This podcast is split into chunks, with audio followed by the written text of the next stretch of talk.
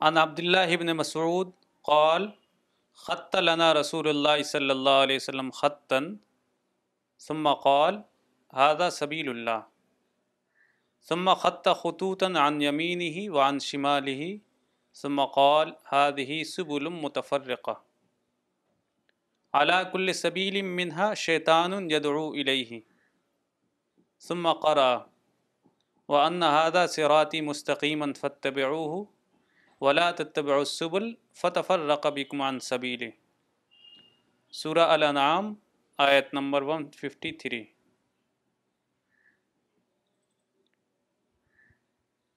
عبداللہ بن مسعود سے روایت ہے انہوں نے کہا کہ رسول اللہ صلی اللہ علیہ وسلم نے ایک لائن کھینچی۔ پھر کہا، یہ اللہ کا راستہ ہے۔ پھر اس کے دائیں اور بائیں کچھ لائنیں کھینچی اور کہا، یہ متفرق راستے ہیں۔ ان میں سے ہر راستے پر شیطان ہے جو اپنی طرف بلاتا ہے۔ پھر یہ آیت پڑھی۔ کہ یہ میرا راستہ ہے سیدھا، تو اس کی اتباع کرو اور دوسرے راستوں کی اتباع نہ کرو تاکہ وہ تم کو اس اللہ کے راستے سے دور لے جائے۔ مسند احمد، حدیث number four one four two دیکھیے، یہ جو حدیث سنائی گئی ہے آپ کو ایک آیت پڑھی گئی ہے یہ میرے نزدیک وزڈم کا پہاڑ ہے۔ وزڈم کا پہاڑ ہے۔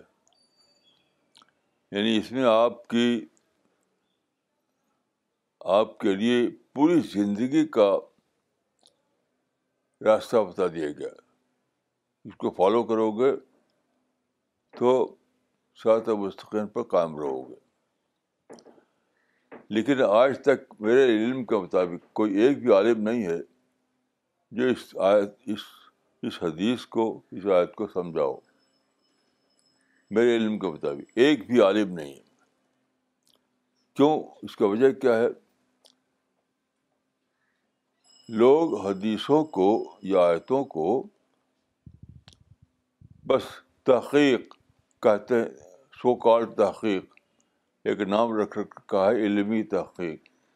علمی تحقیق میں کیا ہوتا ہے؟ اس کی گرامر، اس کی نو صرف، اس کی ڈکشنری میننگ اسے پھنسے رہتے ہیں۔ یہ بالکل بے نزدیک یہ جو تحقیق کا طریقہ ہے۔ یہ شیطانی طریقہ ہے۔ اور جو لوگ اس میں پھنسے رہیں گے، ان کو کبھی بھی سچائی نہیں ملے گی۔ تو قرآن جو ہے یہ حدیث جو ہے ساری کی ساری فطرت کی زبان میں ہے۔ فطرت کی زبان میں۔ یہ انسانوں نے جو جو بنائی ہیں، جو تحقیق کے طریقے بنائے ہیں، اس کی زبان میں ہے نہیں یہ۔ لوگ اس میں پھنسے رہتے ہیں، پھنسے رہتے ہیں۔ اس لیے انہیں کچھ ملتا نہیں۔ دیکھیے، اس حدیث میں جو بتائی گئی ہے کہ رسول اللہ نے ایک سیدھی لائن کھینچی اور پھر دائیں بائیں چھوٹی چھوٹی لائنیں کھینچی اور کہا کہ ہر لائن پر شیطان پکار رہا ہے۔ یہ کیا ہے؟ یہ سمبولک لینگویج ہے۔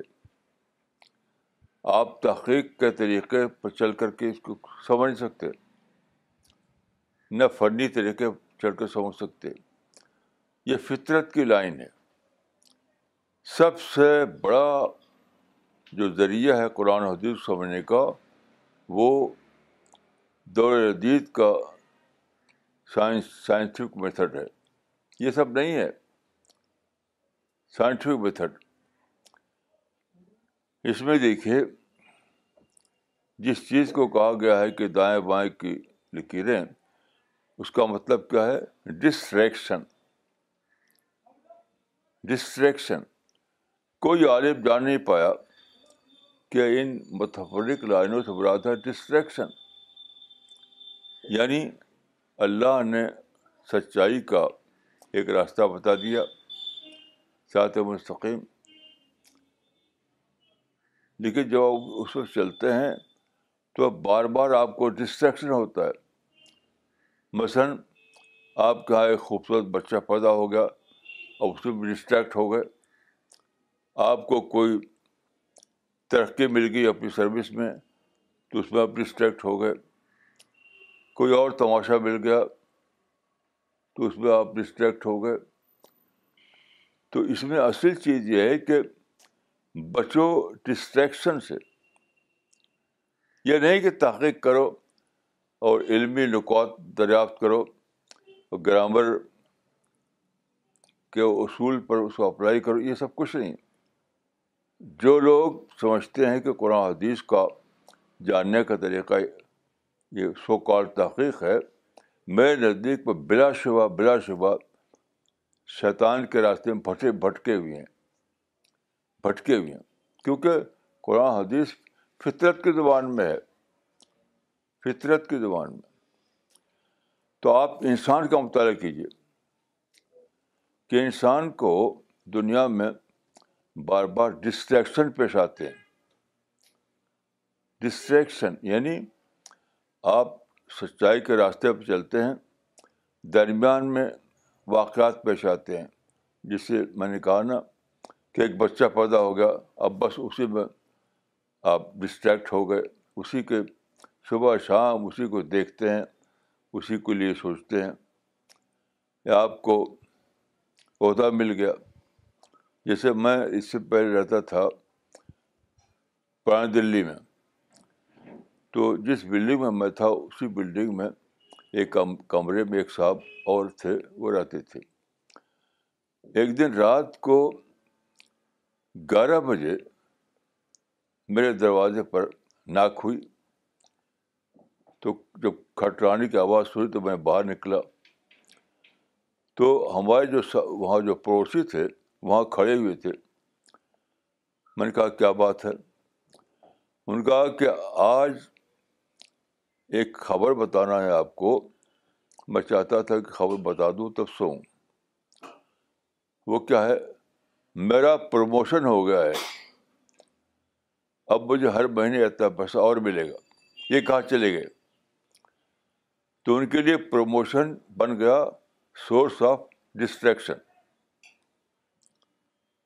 ایسی ایک صاحب تھے تو بزنس کیا انہوں نے، تو ایسے ہی کیا تھا کہ کچھ گزارا کرنے کے لیے کچھ پیسہ مل جائے گا۔ اتفاق سے ان کو بڑا فائدہ اس میں ہو گیا۔ کچھ حصے ان کو مواقع مل گئے۔ تو بس وہ بالکل بزنس میں گم ہو گئے۔ صبح شام، رات، دن بس بزنس بزنس بزنس تو ان کے لیے کیا بڑا ڈسٹریکشن کچھ فائدہ مل جانا بزنس میں۔ ایک صاحب تھے، ان کی شادی ہوئی تو اتفاق سے ان کو بیوٹیفل بیوی مل گئی۔ تو بس رات دن بس بیوی بیوی بیوی۔ تو ان کے لیے وہ بیوی تھی ڈسٹریکشن۔ تو یاد رکھیے، قرآن سنت کو سمجھنے کے لیے کوئی علمی تحقیق نہیں۔ کوئی گرامر نہیں، کوئی فنی باتیں نہیں۔ انسان کی فطرت جو ہے، فطرت، انسان کا نیچر ہے، اس کو پڑھیے، پھر آپ سمجھ میں آ جائے گا۔ تو یہ آیت اور یہ حدیث جو ہے، یہ بتاتی ہے کہ اللہ نے ایک راستہ انسان کو بتا دیا گیا، جس کو کہتے ہیں سرات مستقیم۔ لیکن اس دنیا کی زندگی میں آپ رہتے ہیں ایک سماج میں، ایک سوسائٹی میں۔ تو بار بار آپ کو واقعات پیش آتے ہیں ڈسٹریکشن کے، کہ ادھر مڑ جاؤ، ادھر مڑ جاؤ۔ تو اس وقت اگر آپ قائم رہیں سیاحت مستقیم کے راستے پر، تو آپ کامیاب ہیں۔ اگر آپ جو کوئی بات پیش آئی، اس میں ڈسٹریکٹ ہو گئے تو آپ بھاگ گئے۔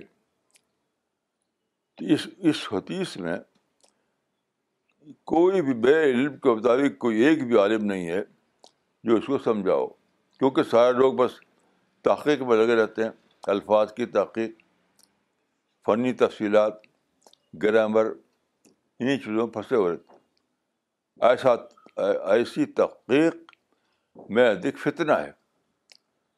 ایسی تحقیق میرے ادھک فتنہ ہے۔ تحقیق وہ ہے یعنی آپ کو سب سے پہلے اسٹڈی کرنی چاہیے انسان کے نیچر کی۔ انسان کے نیچر انسان کے نیچر یہ ہے کہ آدمی ڈسٹریکٹ ہوتا ہے۔ کوئی ایک راستے پہ چلتا ہے چلتا ہے، پھر کوئی بات پیش آ جاتی ہے۔ دلچسپی کی۔ بس اسی میں جھک جاتا ہے وہ۔ جو اسی میں جھک جاتا۔ ہے میں نے بہت سے لوگ دیکھے ہیں کہ انہوں نے اپنی زندگی میں ایک مشن شروع کیا۔ ایک مشن۔ پھر درمیان میں انہیں کوئی چیز مل گئی۔ بس اسی طرف جھک گئے وہ۔ چاہے وہ ایک بیٹا ہو، چاہے ایک بیوی ہو، چاہے کچھ پیسہ ہو، چاہے کچھ سروس ہو، کوئی بھی چیز۔ جو ان کو پرکشش بن جائے ان کے لیے۔ تو بس اسی کی طرف جھک جاتے ہیں۔ اسی کی طرف ان کا سارا ٹلٹ ہو جاتا ہے۔ اسی کی طرف ان کا سارا ڈسٹریکشن ہو جاتا ہے۔ یہ جاننا چاہیے۔ میں میں سخت دشمن ہوں ایسے لوگوں کا جو سو کال تحقیق کی باتیں کرتے ہیں۔ دیکھیے، تحقیق جو ہے وہ یونیورسٹی میں پروموشن کے لیے ہوتی ہے۔ آپ کو کسی یونیورسٹی میں لینا ہے جاب تو آپ خوب تحقیق کیجیے تو آپ کو جاب مل جائے گا۔ لیکن یہ جو اللہ کا دین ہے، دین فطرت، وہاں اس قسم کی تحقیق سے کچھ بھی نہیں ہونے والا ہے۔ کچھ بھی نہیں ہونے والا۔ ہے یہاں تو ہونے والا ہے کہ آپ انسان کی فطرت کو پڑھیں۔ انسان کہاں کہاں ڈسٹریکٹ ہو جاتا ہو جاتا ہے، اس کو جانیں انسان کہاں کہاں شیطان باقاتا ہے، اس کو سمجھیں انسان کہاں کہاں انسان کہاں کہاں شیطان انسان کی تزئین کرتا ہے، تزئین۔ یعنی کسی چیز کو بیوٹیفائڈ انداز میں پیش کرنا۔ ان سب باتوں کو جاری ہے۔ مثلاً دیکھیے، ایک بہت بڑی جماعت ہے۔ وہ اٹھی تھی دنیا میں اسلامی نظام قائم کرنے کے لیے۔ لیکن بات کو کیا ہوا؟ کچھ حالات نے کو اس کو بتایا کہ لوگ بہت زیادہ سوشل ورک میں پیسہ دیتے ہیں، ریلیف ریلیف ورک میں پیسے دیتے ہیں، خدمت خلق میں پیسے دیتے ہیں، بس ان کا جھکاؤ ادھر ہو گیا۔ اب وہ نام اپنا وہی رکھے ہوئے ہیں۔ لیکن اب ان کا کوئی بھی تعلق اس مشن سے نہیں ہے جو شروع میں تھا۔ اب تو بس پیسہ جمع کرنا اور خدمت خلق کے نام پر اپنا ایک کاروبار چلانا۔ تو یاد رکھیے، ڈسٹریکشن کی بے شمار قسمیں ہیں۔ تو آپ کو کوئی تحقیق، کوئی فنی تفصیلات نہیں بتائیں گی۔ آپ کو جاننا پڑے گا خود۔ خود جاننا پڑے گا کہ کہاں میں ڈسٹریکٹ ہو رہا ہوں۔ تو ایک پوری پوری جماعت ڈسٹریکٹ ہو گئی کس بات پر؟ کہ خدمت خلق پر پیسہ ملنے لگا اس کو۔ سوشل ورک پر پیسہ ملنے لگا اس کو۔ ریلیف ورک پر پیسہ ملنے گا اس کو۔ تو سارا اورینٹیشن بدل گیا اس کا۔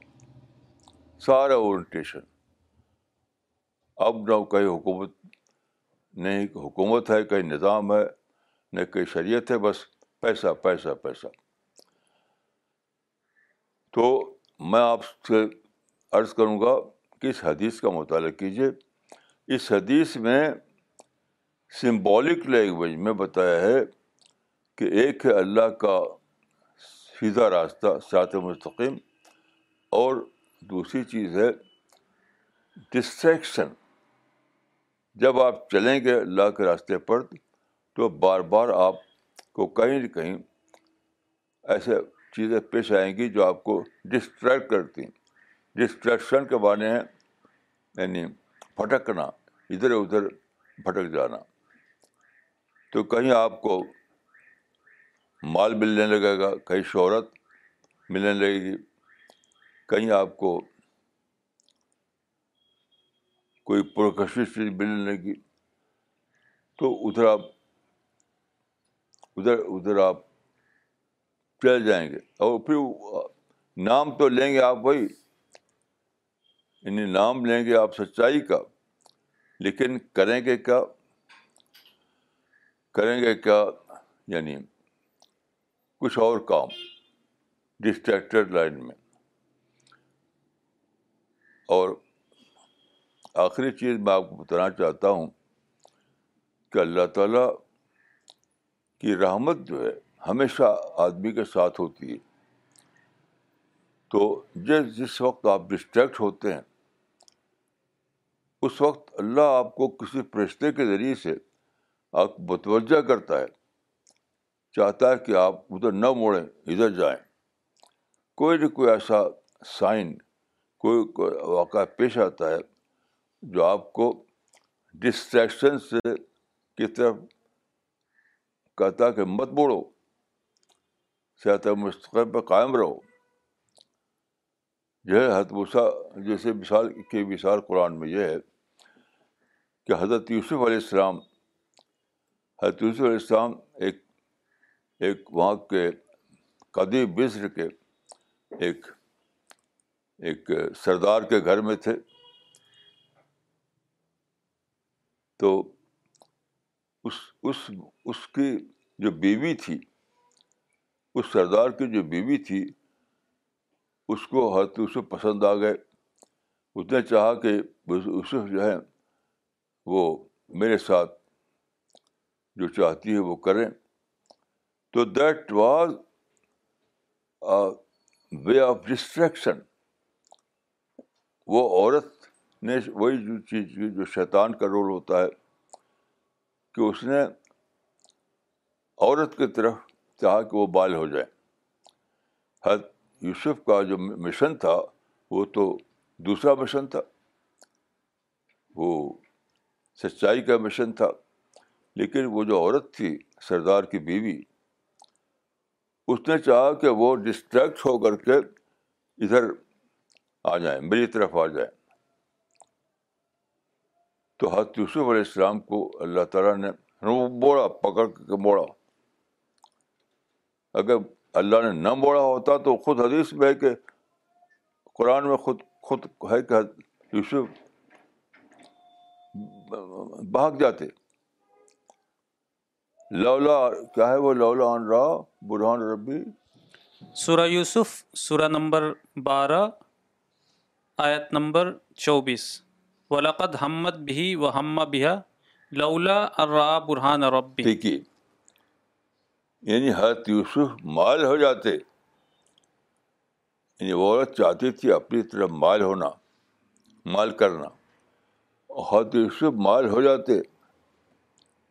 لیکن اس وقت اللہ نے ان کا یعنی ان کو کسی فرشتے کے ذریعے سے اس کو بتایا کہ ادھر مت جاؤ ادھر جاؤ۔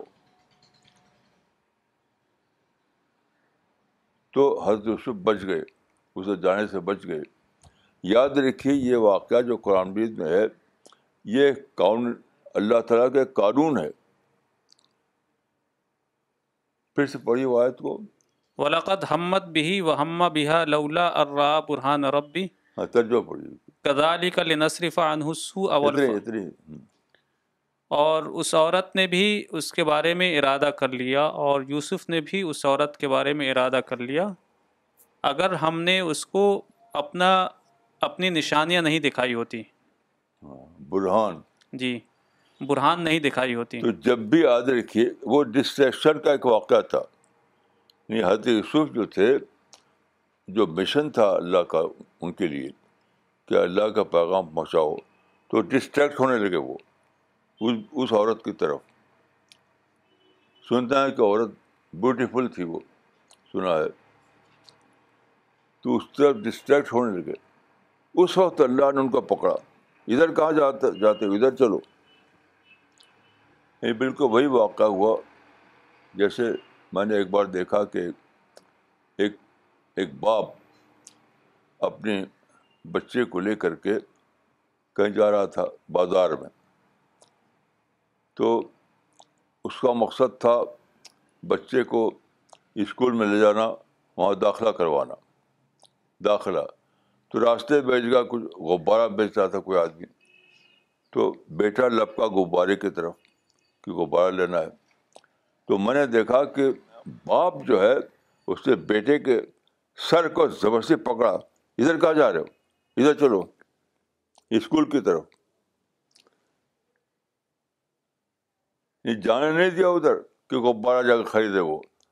زبردستی پکڑ کر کے گھمائے ادھر چلو ہمیں اسکول جانا ہے۔ تو اللہ تعالیٰ ہر انسان کے ساتھ یکساں طور پر مہربان ہے۔ ایسا نہیں کہ صرف یوسف کے لیے مہربان تھا وہ، ہر انسان کے لیے۔ تو جب بھی آپ کہیں ڈسٹریکٹ ہوتے ہیں نا، تو اللہ تعالیٰ پکڑتا ہے آپ کے سر کو۔ ادھر چلو، ادھر کہاں جاتے ہو؟ لیکن انسان جو ہے اس کو سمجھ نہیں پاتا۔ وہی ہے کہ جو تفصیلیں لکھی گئی ہیں، تو اس میں کیا ہوتا ہے؟ سو کال تحقیق سو کال علمی پہلو سو کال نو سو کال صرف۔ اس میں ڈسٹریکٹ ہو جاتا آدمی۔ تو یہ سو کال تحقیق جو ہے، ڈسٹریکشن ہے آپ اللہ کے اس کو دیکھیں کہ اللہ کہاں آپ کو گائڈ کر رہا ہے کدھر آپ کو لینا چاہتا ہے، تب آپ کامیاب رہیں گے۔ تو یہ میں نے آج کا آپ کو ایک حدیث سنائی۔ اس حدیث پر غور کیجیے اور اس حدیث ایک ایک آیت کے ذیل میں آئیے۔ وہ آیت آپ لوگ گھر جا کر خوب پڑھیے، اس آیت کا حوالہ دے دیجیے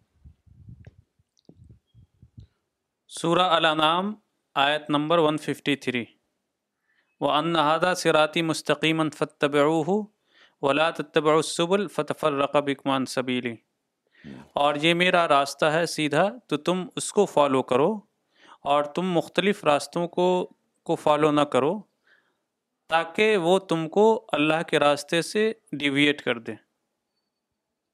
ڈسٹریکٹ کر دے۔ اس میں ڈسٹریکشن کا اصول بتایا گیا ہے۔ کہ سب سے بڑا اینیمی آپ کے لیے اینیمی ڈسٹریکشن ہے۔ سب سے بڑا اینیمی اور کل میں نے آپ سے کہا تھا کہ جنت میں جو فاربڈن ٹری تھا، وہ وہ کیا تھا؟ وہ ڈسٹریکشن سورس آف ڈسٹریکشن تھا علامتی طور پر۔ تو اس حایت کو آپ گھر جا کر کے دوبارہ پڑھیے، پھر غور کیجیے۔